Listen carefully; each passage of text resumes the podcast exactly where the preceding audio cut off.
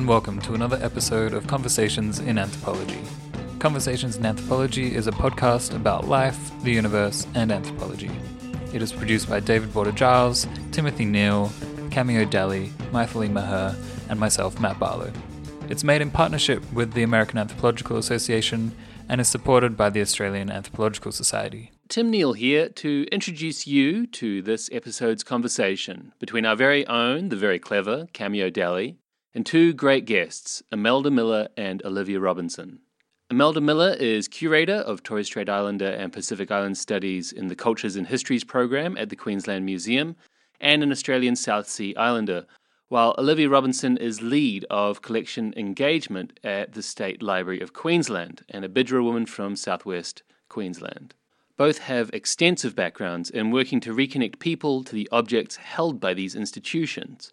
Institutions of the settler colonial state and objects often collected in the first instance by non Indigenous anthropologists and other researchers. I was one of the collective to edit this episode, and so I've had the pleasure of spending a bit of time with the tape. And two of the words that really resonated throughout for me were connection and community. At one level, this is because Imelda, Olivia, and Cameo have known each other for over 20 years. And as you'll hear, Imelda and Olivia have collaborated on a number of major exhibitions, including the 2013 Cross Institutional Collaborative Exhibition, Memories from a Forgotten People 150 Years of Australian South Sea Islander Contributions to Queensland, and the 2019 exhibition Plantation Voices Contemporary Conversations with Australian South Sea Islanders. Through these exhibitions, these curators and their colleagues work to foster and support connections between institutional collections of Indigenous and South Sea Islander heritage and these communities using different platforms and methods to welcome those addressed by the exhibitions in, finding diverse ways to revive and share stories about the past, and in a way to use some anthropological language, building connection between these objects and their human kin. I really enjoyed and felt quite privileged to get to listen into this conversation between Imelda, Olivia, and Cameo, a conversation that explores the work, serious but sometimes joyful work of reconnecting and re narrating and repurposing and repossessing cultural heritage and ethnographic collections in the aftermath of colonialism. The conversation kicks off with Cameo asking Imelda and Olivia to introduce themselves and tell us a little about their current roles.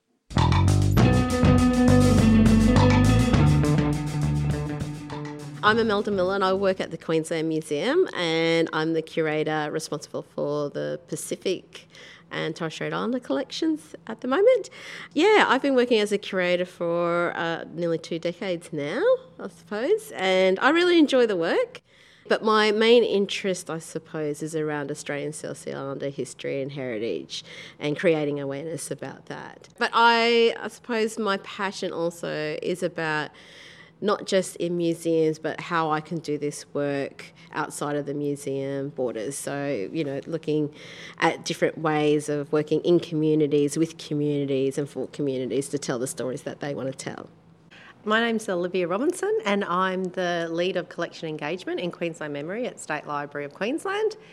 I have been working in cultural heritage with collections and with communities who tell stories about those collections for probably a couple of decades as well.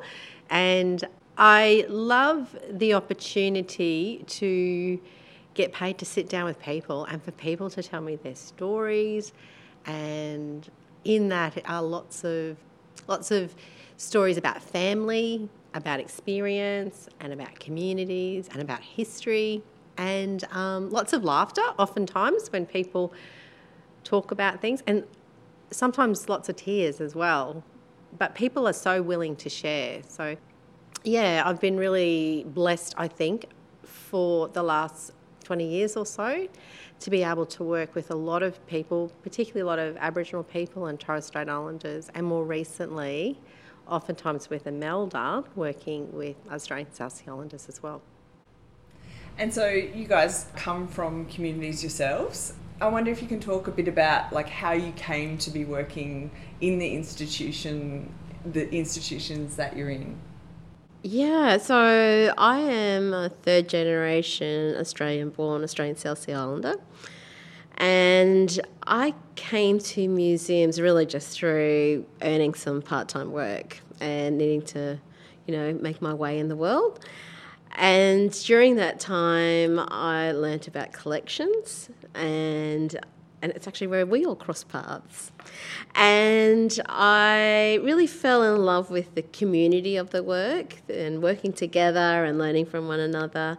But I also then discovered objects and how objects can actually tell stories about people's experiences, people's lived experiences, especially but also how they have these lives of their own and how that evolves over time. During my time at the Queensland Museum, I discovered the collections from Vanuatu and the Solomons, which are where my ancestors come from. And I was really sort of taken back at the time and sort of thought, ah, I, I really want to know more about this. And it was a time when I was sort of exploring that side of my story. And it was through these collections that I was able to explore my identity. But then I also thought it was an experience I wanted to share with other people.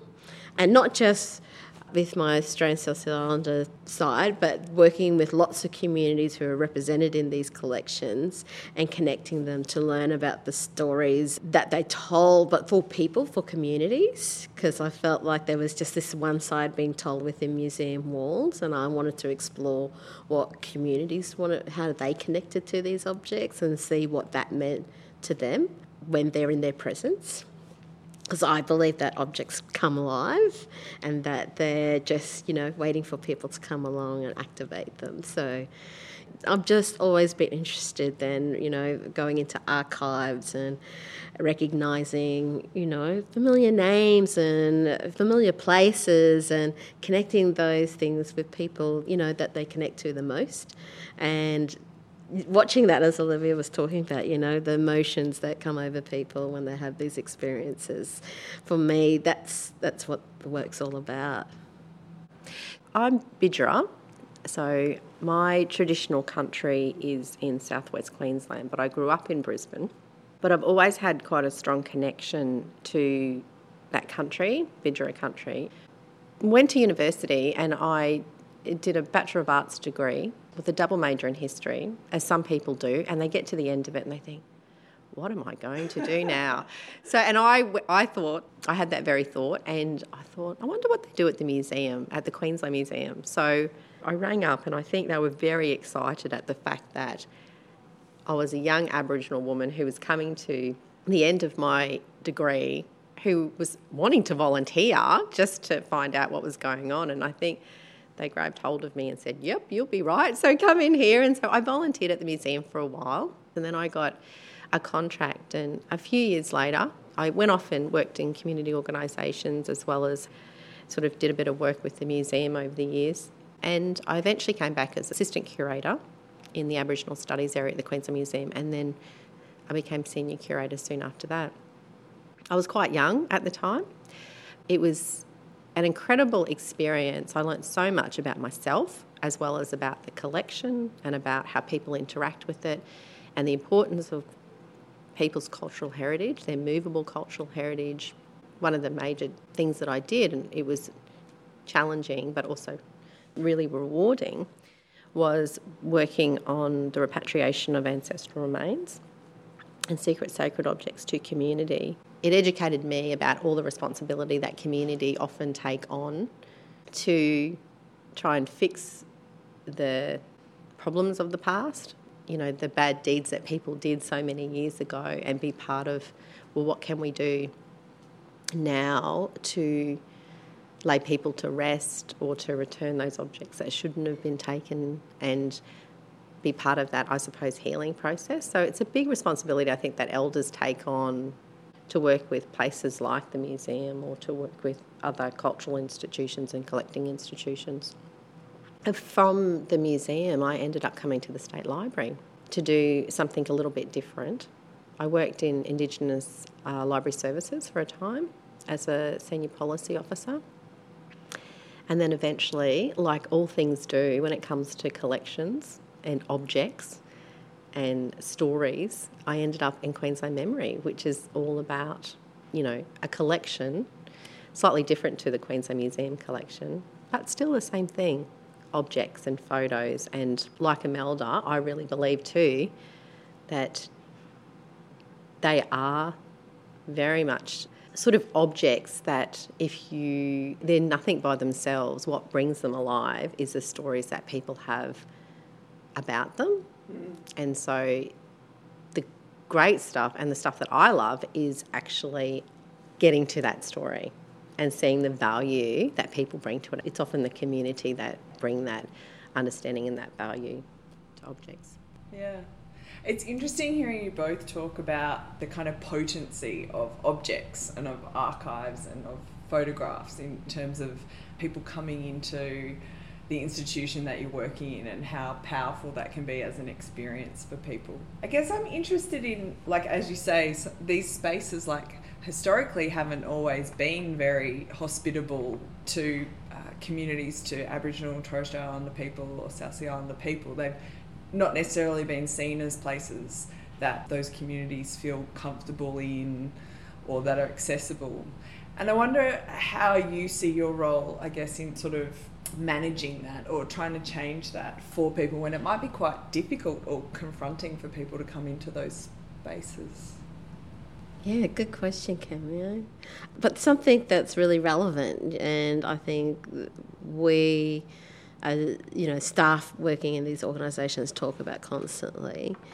I think for me, or for my experiences and watching colleagues over the years, seeing how people relate to seeing their own working in these institutions and that instant kind of rapport that you get when that happens, I think is really integral to people being comfortable, especially, you know, I think and Olivia sort of was getting and touching on it, but you know, some of the experience that people have can be traumatic and sometimes it's about healing and so because you're dealing with this emotional kind of I don't know experience for our visitors you know you really I think having people who are Indigenous or First Nations or from that community, that no matter what community, that people see themselves there in that institution and see that. Uh, okay, so there's a possibility that I'm going to be understood here. I think it's integral for the well-being of community when they're coming in because it's not just about the visit. It's also about watching and caring for your visitor while they're in this space that could bring up histories or lived experiences that might have been traumatic to them, you know, or even finding a photo of their ancestor or their grandmother for the first time and, you know, watching them go through that, but allowing them, you know, to have space and time and to be able to take that in, but also to be able to give them information at the times when they require it so they're able to sort of process their way through it. The other thing that I thought of too, Mel, when you were talking about it, is that as collecting and cultural institutions, state sort of owned institutions, we have a remit to collect the history, the cultural heritage of Queensland. And for a lot of Australian South Sea Islander history, Aboriginal history, Torres Strait Islander history. You know, oftentimes those types of histories are marginalised. You know, our collections are often they've been donated by families or we've acquired them from families or places that are sort of, you know, the mainstream sort of community. And what was amazing about the times that I've worked with Imelda particularly around the Australian South Sea Islander community. You know, when we marked the 150 years of the first South Sea Islanders to come to Queensland, and then some other work we've done, including Plantation Voices, is that it is about that agency, particularly with Plantation Voices, we were able to acknowledge the fact that a lot of the material that we had in the collection, in the State Library collection, about Australian South Sea Islanders was through the lens of basically Europeans, the way they saw them, mm. the photos, the documentation that we had in the collection, there wasn't anything in there that was by Australian South Sea Islanders reflecting on their own history and their own culture. So Imelda, as a curator of Plantation Voices, went through that journey of going, well, this is our opportunity to do that. I think, Imelda, you're right in the sense that the collections that we have as state institutions really need to reflect the population and the history. And there's a lot of work that we still need to do around that because a lot of it is very heavy still about European history or about, you know, non-Indigenous history of Queensland or of Queensland culture or lifestyle. And it is very diverse and we need to bring more of those stories in and share more of those stories through through things like exhibitions. Mm. And obviously, like as you say, there's a lot of the objects and archives and photographic materials that are held both at the State Library, where we are today, State Library of Queensland, and also the Queensland Museum some of those objects were acquired in ways that's really objects were stolen. Questionable, know. yeah. Mm, mm. And how does that history fit in with the relationship with communities? I mean, do you, do you get a sense of people still feeling that sense of kind of mistrust or distrust in the institutions given some of that history? Yes, I think so. I mean, it's generational, isn't it? It's been going on for a long time. I think there's been an acknowledgement of that, say, in the last 20 to 30 years. But there's still a long road to go down that path of understanding and I suppose that healing process that people have because it seems like a long time ago, I suppose, when you talk about it, but it really isn't. It's only maybe one generation away, yeah, you know, true. from where we are now. Like, how important do you think, like, repatriation processes and those sorts of things are as part of that journey, that sort of healing journey that you talked about? repatriation, it's very important. Unfortunately, though, it's a complex situation. I think a lot of communities they really want material returned to them. I suppose it happens a lot in, with museum collections. But they also acknowledge the fact that, well, they don't have land to put it on. You know, they don't have land for a keeping place or they don't have secure access to land, which, if they were to put artifacts back on country, where's it going to be secure and you know, so it's not taken again and ends up in a collecting institution again or in someone's private home. In saying that, there's also something around access there too. So as institutions become more open about access, people know that it's going to be there and it's going to be looked after and it's not going to be eaten by bugs or it's not going to be, you know, or it's not going to end up in someone's wardrobe somewhere, you know, in the back of a wardrobe where no one knows that it's there. So they sort of know that they can come to places, you know, like collecting cultural institutions and be able to see it or access it when they need to. Mm.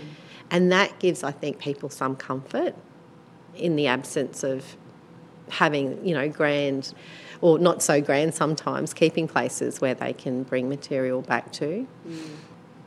The repatriation of ancestral remains, however, is quite different. And there's definitely a lot of healing that happens as a part of that process. And I've been involved in, you know, a few repatriation ceremonies, and there is really, it's really nothing like it in the sense that that sense of I suppose, spiritual connection that people have, and it just transcends. It transcends sort of everything, I suppose, the reality of our day to day work. At the end of the day, it's those types of things that are like to take, you know, a person that's been sitting in a museum or something like that for a hundred years and take them back home and lay them on country. How good is that? I think that word repatriation is really interesting as it starts to then sneak into looking at objects and what is the definition of repatriation when it comes to collections yes. and how do museums or cultural institutions deal with repatriation of objects and deal with Aboriginal and Torres Strait Islander peoples being the owner of their cultural heritage. And I think there's a bigger conversation to be had around that, you know, in coming years.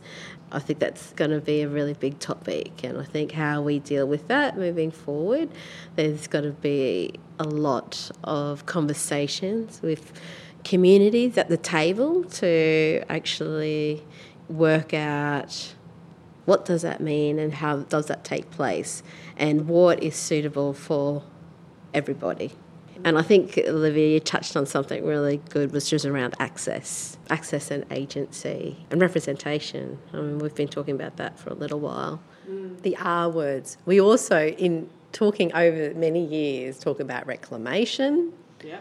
And we have. And that word repatriation was one of the first words that we talked about when we talked about plantation voices, you know, when we were sort of thinking about what that exhibition could be about it sort of started with repatriation, wasn't it? It was, a, you know, yeah. we sort of talked about because it had, like Imelda said, it has very different meanings in different contexts.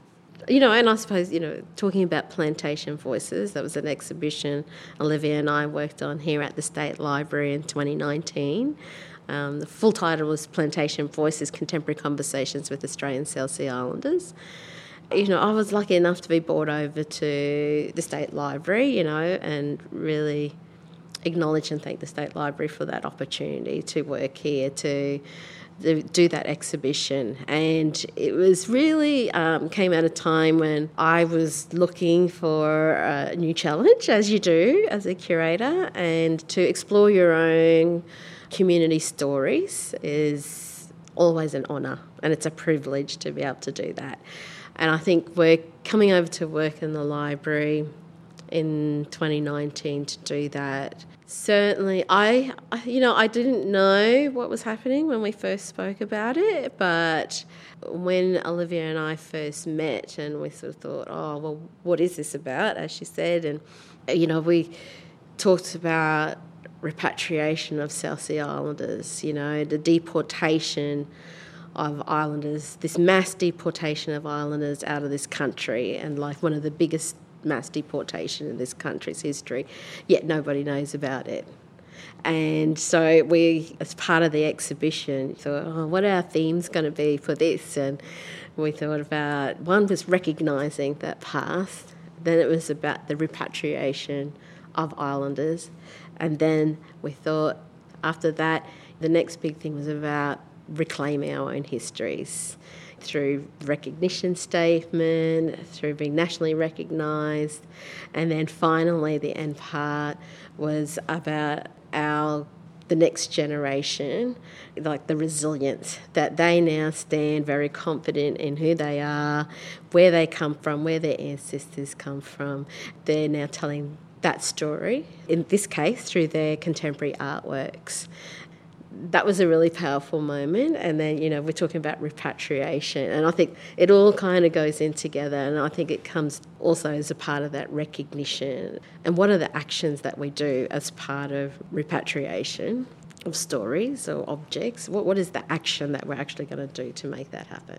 So, obviously, the exhibition ran from uh, February to September 2019, but there was a, obviously a whole process of developing that exhibition that came before it. But before we get to that collaborative process, and there's all these little amazing elements that were part of it, but can you give me a sense of what it was like, you know, as an experience moving through the exhibition? I might be too close to this. it was bright. There was you know, the designer who was appointed to design the space, the exhibition, with Imelda's guidance as well as the curator about what she saw when she thought of the exhibition. There was lots of orange. There was lots of bright colours, reflective, I suppose, of mangoes and islands and flowers and I suppose frangipanis. yeah, sure. and I think too, like it was the idea of memory as well. That when you're thinking of those who are dearest, it's usually around a sunrise or a sunset, and you get that orange and because we were presenting our ancestors in that case through photographs and objects, it was about evoking a sunset where you think about those memories and those dearest to you. And I know listening to Imelda too talking about her vision for the exhibition, it was also around how people would sit, plant, Australian South Islanders would plant mango trees and then sit under them and use them for shade and talk. So, mangoes and the whole mango tree and all of that type of stuff was a big part, certainly, of memory in place. It, we were talking about the landscape and how people people's stories were in those landscapes across Queensland. Yeah. So it sounds like it was a very rich kind of visual experience, very colourful and bright and, and attractive. But also in that, in some of the images I've seen online, there were also some historical photographs, black and white photographs taken of South Sea Islanders working in cane fields um, at that time. And some of that imagery is, is obviously also quite difficult or challenging for people. So I wonder if you can talk a little bit about how you balance, uh, I guess maybe what we might think of on the one hand as this sort of, I don't want to say happy to, you know, to make it too simplistic, but these kinds of bright, attractive, seductive aesthetic with also this quite difficult and um, traumatic history. You know, I think part of the exhibition was actually, you know, from talking to people, this is from decades of talking to people.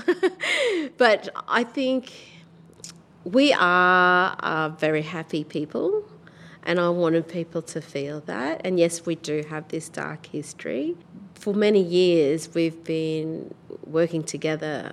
You know, I've been doing a lot of work in this area, I suppose. So this was a building block, and we have, like in 2013, Olivia was here at the State Library, Ruth McDougall was at the Queensland uh, Art Gallery, Gallery of Modern Art, and we joined together for a project called Memories of a Forgotten People during the 150th commemoration of South Islanders coming into southeast Queensland. And I think that, you know, we digitised the collection and we had worked through a whole heap of stories and acknowledging trauma and trying to acknowledge how problematic this history is.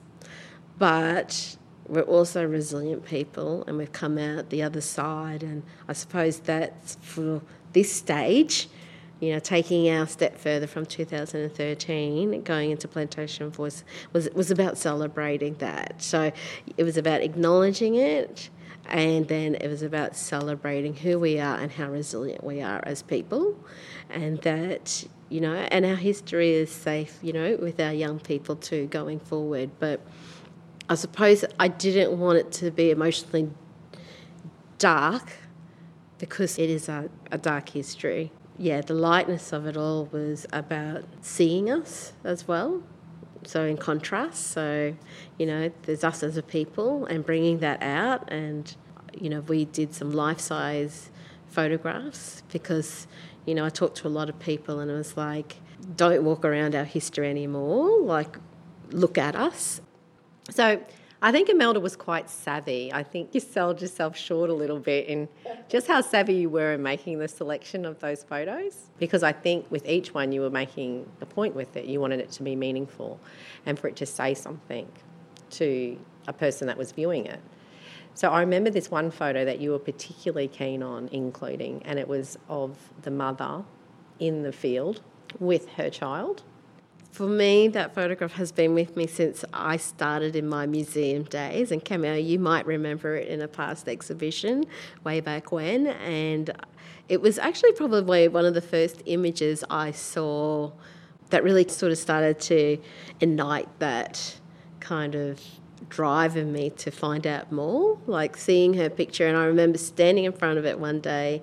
It was a large scale photograph I probably first saw it in the 1990s, and I remember standing there with my parents, and we all stood there and thought, because she was actually smiling, she had this little baby in the field at her feet, and she was smiling in that photo. And I remember us going, I wonder if she was really smiling, because there is another photo and she's not smiling.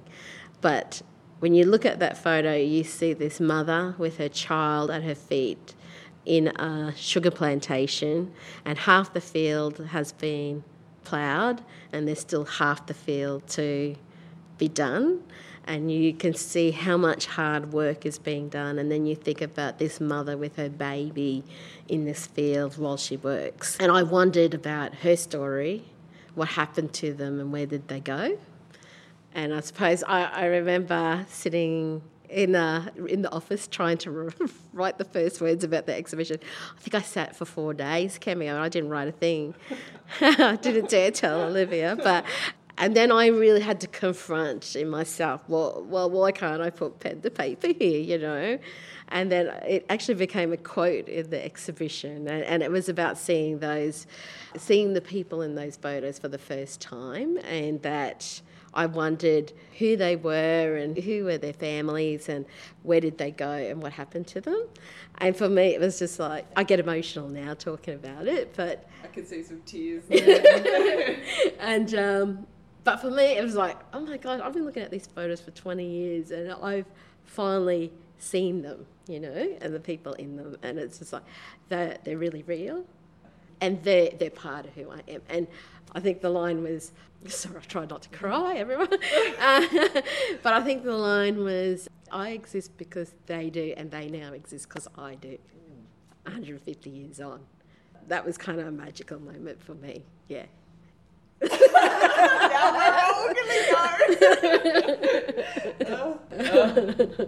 you know, obviously, we have a bit of a diverse listenership, and so some people also probably don't know much about the history of South Sea Islanders in Australia. So, particularly for listeners outside Australia, can you maybe just give us a very sort of brief summary of, of the I mean obviously memories are very potent for lots of people but particularly in this history which is a, a history of South Sea Islander people being forcibly often in a lot of situations forcibly kidnapped and brought to Australia to work uh, as slaves.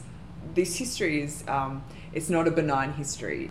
I wonder if you could just maybe just for that sort of listenership who might not know much of that history, I wonder if you could just just in a nutshell, between 1863 and 1904, some 60,000 South Sea Islanders, predominantly from Vanuatu and the Solomons, as well as from New Caledonia, Fiji, Kiribati, and some parts of Papua New Guinea were brought to Australia to, to actually develop, you know, to be the backbone of the Australian sugar industry. They were brought over here to clear the lands. So it's not like the pretty jobs. It was all about clearing the lands. The work was hard. The land was hard. People were coming to places without their families. Some were young, men, women, and children coming over here and the conditions that they were working in were not not very similar to home, similar to home in ways, but you know the clothing that they had, they were exposed to diseases that they've never been exposed to before, and some of the conditions that they worked under, for example, pay, was very discriminating. What people faced, but you did talk about as well as blackbirding. So, blackbirding is people being tricked or coerced into getting on board these ships that brought them over here to Australia. And there are many stories in the community about this history. Um, this happened mainly early on in the history, and then legislation was brought about to try and kind of sort out this movement of human labour across the Pacific but I don't know. You know, I always try to think. You try to imagine what would it be like. You know, being young on an island and then coming out here to a place where you don't speak the language. You're now put with a whole heap of people who speak other languages and now expected to work together and get along. So you just wonder about, you know, and that's, I suppose, through this work, you try to put people in that place and think about you know, how, how do you cope in that situation? As a human or your child or your son or daughter to go and do that, you know? Mm. But I suppose the other part of this history is about that deportation. And then what happened to the community after that deportation. So that happened in with the introduction of the White Australia policy, and then legislation was brought about to deport South Sea Islanders back to their home islands. And at that time, in the early 1900s, there's probably about 10,000 South Sea Islanders living here in Australia. South Sea Islanders fought for to some stayed here because they had families, they had made lives here. Some had been here for 40 years. Some were elderly, some could no longer go back to their islands. And so they, some people were exempt from going. And some 1,500 people remained here in Australia. And my family and many others like my family, who are now called Australian South Sea Islanders, are descendant of those 1,500 who remained here. I wonder if there was an intersection through this history with Aboriginal and Torres Strait Islander people. Absolutely. Islander people. Yeah, yeah, absolutely. I mean, they were often, they lived nearby, they intermarried. So basically all up the coast of Queensland. And I think the interesting thing about this, about this part of Australia's history, is that it's a really important part of Queensland's history. So, unlike a lot of the other states, we had quite a large population of Australian South Sea Islanders. So, you know, it's that ongoing story mm. as well. And it is still ongoing. Like, you know, Imelda, you might want to talk about the fight for recognition still continues, hey? Yeah, yeah. So, Australian South Sea Islanders were recognised by the federal government in 1994 and then the Queensland government acknowledged um, Australian South Island contributions to Queensland's history in officially in 2000. And I think that today, even people, you know, the community still go, well, but what's happened from 2000, which was 21 years ago? What actions have actually happened for the betterment of our community? And so I think still having, you know, been recognised and is still a big part of that story. But I think the other part, which I think we were just talking about a moment ago, was the relationship with Aboriginal mm. peoples and Torres Strait Islanders. As, as Olivia said, we're all interconnected, you know, th- through marriage, and and I think that, that there is a shared experience there. But I know that in 2013 we worked really hard for with the memories of forgotten people to actually to sort of create awareness about the history, but also then you know try and make it okay for our children who have got many identities to be okay to be those many identities. And I think that was the great thing when we did Plantation Voices is that we did have the likes of people like Dylan Mooney and Lavumba Bongi and who all have this mixed heritage and who could all be a part of the exhibition. Yeah. I wonder if we can switch a bit to talk a, a, little bit about the community engagement side of the project, which is obviously so fundamental. And there was some crowdsourcing as part of the exhibition in terms of the use of history pin and Flickr in in terms of images. Oh, this might be your turn. Is that right? Is that right? I'm interested. Uh, yeah, I'm interested to know how you use these sort of technologies to sort of place these memories and photos in the context, in the geographies, the places that they came from. Well, at the outset, can I say we couldn't have done it without Imelda curating Plantation Voices, and also, you know, working together in 2013 with, with the 150th Memories from a Forgotten People, and that's where a lot of that work started.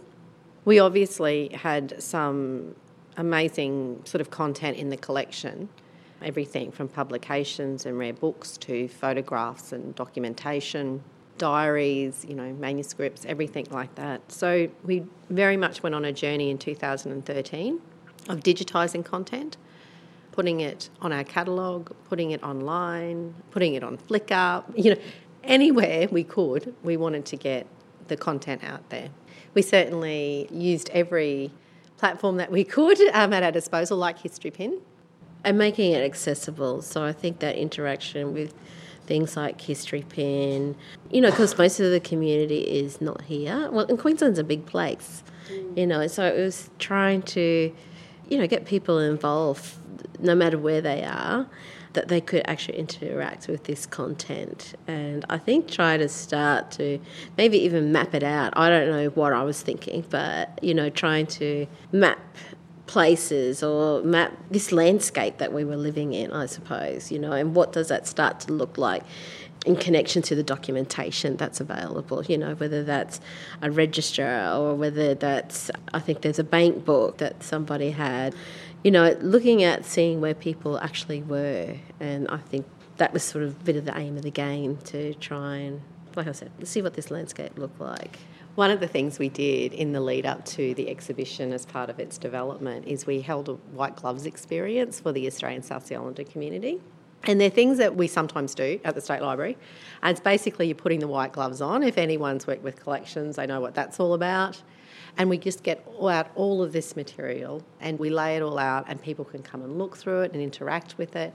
So we did that as part of the development of Plantation Voices. We did it certainly in 2013, and it was a huge success. And then in the lead up to Plantation Voices, we did it again. And I think I remember at one stage saying to Imelda, we had the doors closed at that stage. We weren't actually starting until I think 10:30 that day, and I said, Imelda, it's only like quarter past 10 and there's a lineup of people waiting to get into the room. And yeah, the community were just so keen to come in and to spend the time with the historical material. And I think having those types of experiences, I mean, they were fantastic for us. I was like going, isn't this wonderful that people get to see this and to get to go through it? But I think sometimes big institutions, big collecting institutions can be quite daunting to people, particularly if you know they have to call things out, they have to look on a catalogue, then they have to call things out from the repository. But coming into a room and it's all laid out for you, it's like, oh, this is great. And there was many, so many discoveries made that day. You know, people found their relatives or, you know, made those connections, mm. seen things that they've never seen before. Yeah, it was pretty special. And I think what was real, you know, we talk about community engagement in these projects and and Cameo, I think off air we did let you know that every time Olivia and I work together, there seems to be a major weather event. and this day there was a storm um, because this was only supposed this event was only supposed to go for like two hours. Uh, it ended up going for four because a storm came and nobody could go anywhere. But also, I think a big kind of moment in that day was actually watching everybody interact with one another. And you could see people making connections with one another. And, you know, there was someone going, Oh, come over here. You need to meet your cousin, you know. And I remember talking to Olivia after the event and saying, That is the power of this kind of event that we as a community don't get time to spend time in our history and we're too busy trying to live our lives and survive and you know do everything else that when it comes to learning about our own story and our own history these kind of times are so precious because it's a couple of hours where you sit down and you can just be you know with plantation voices in 2019 I think that was a big part of it was about providing these events where everyone could actually come together and share their stories, but then have time to share with one another and connect. And I think even after 2020 last year, connecting with people, we can see how important that is to our well-being, I think, and our healing. And that was definitely a big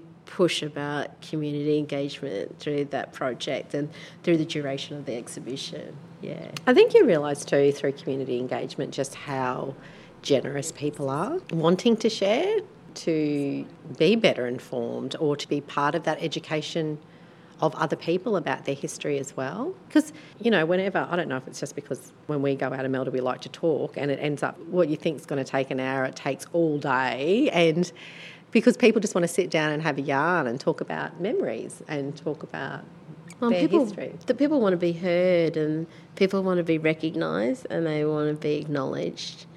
And I know in the work when we did back in 2013, and I know when I went out with Ruth McDougall from Queensland Art Gallery that she did some digital stories for an exhibition called Sugar.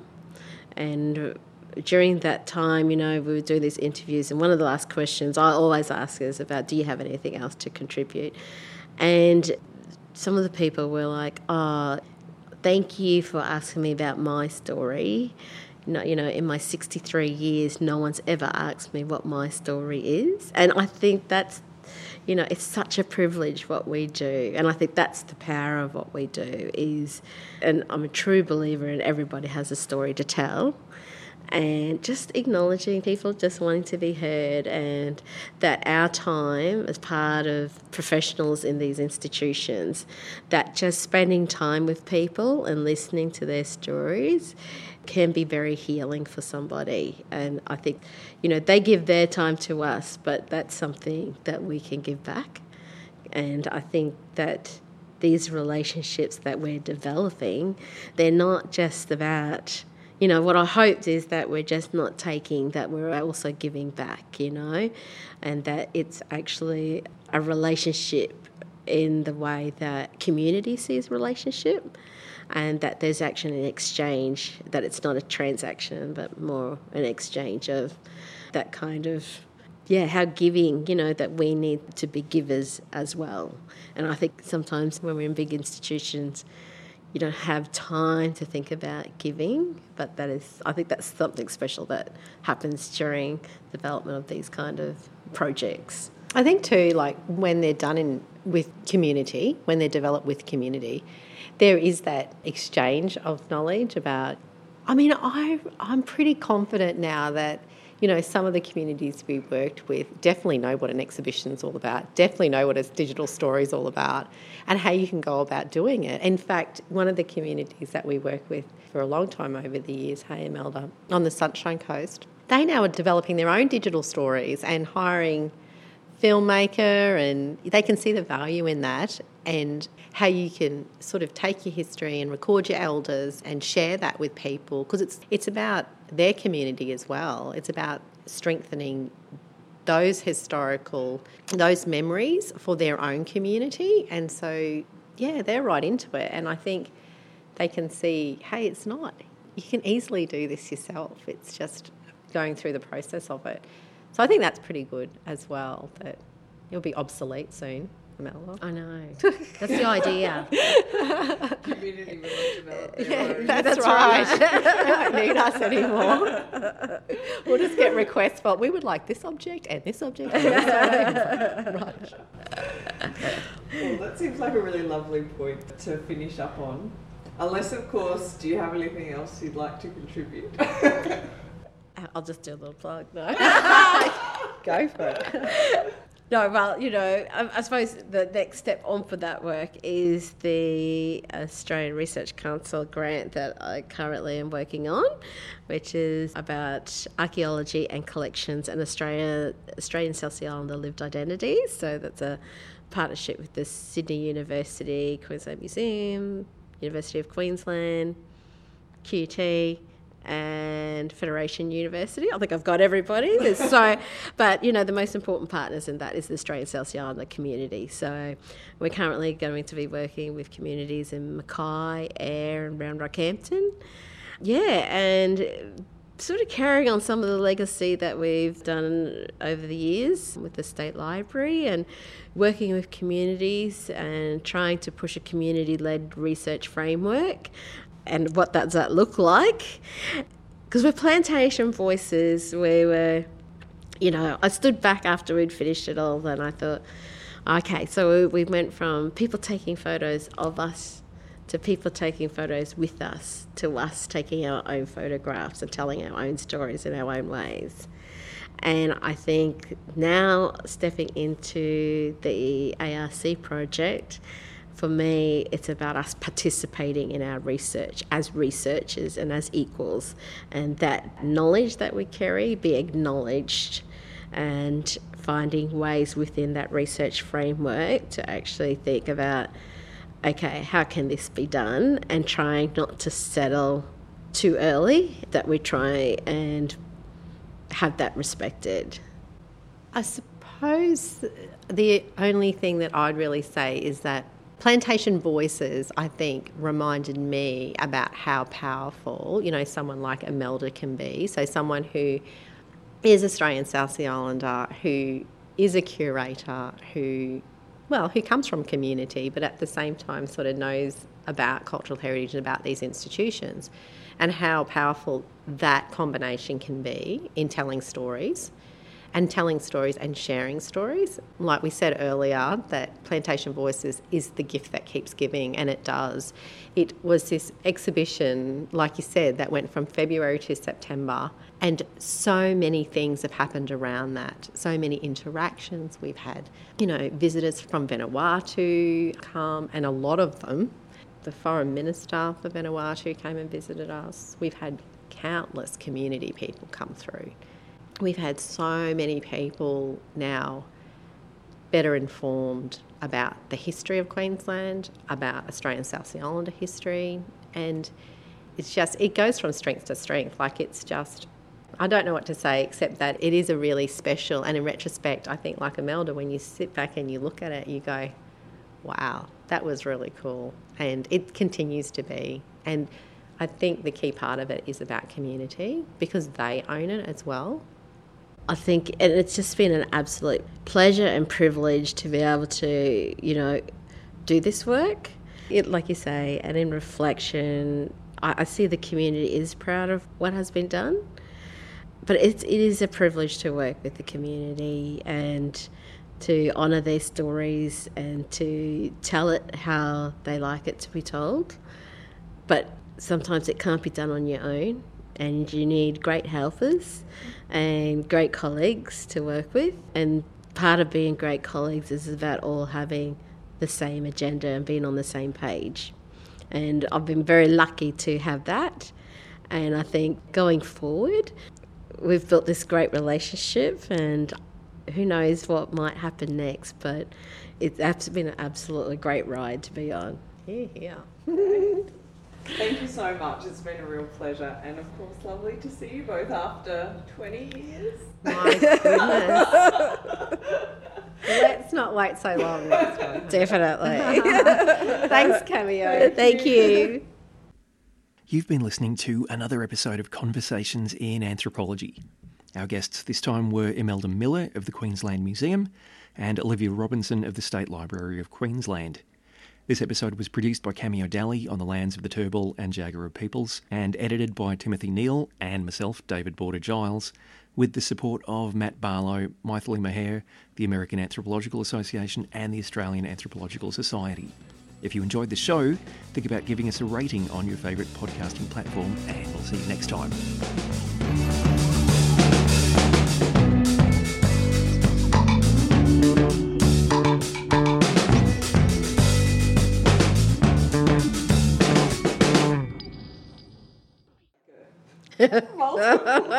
Right.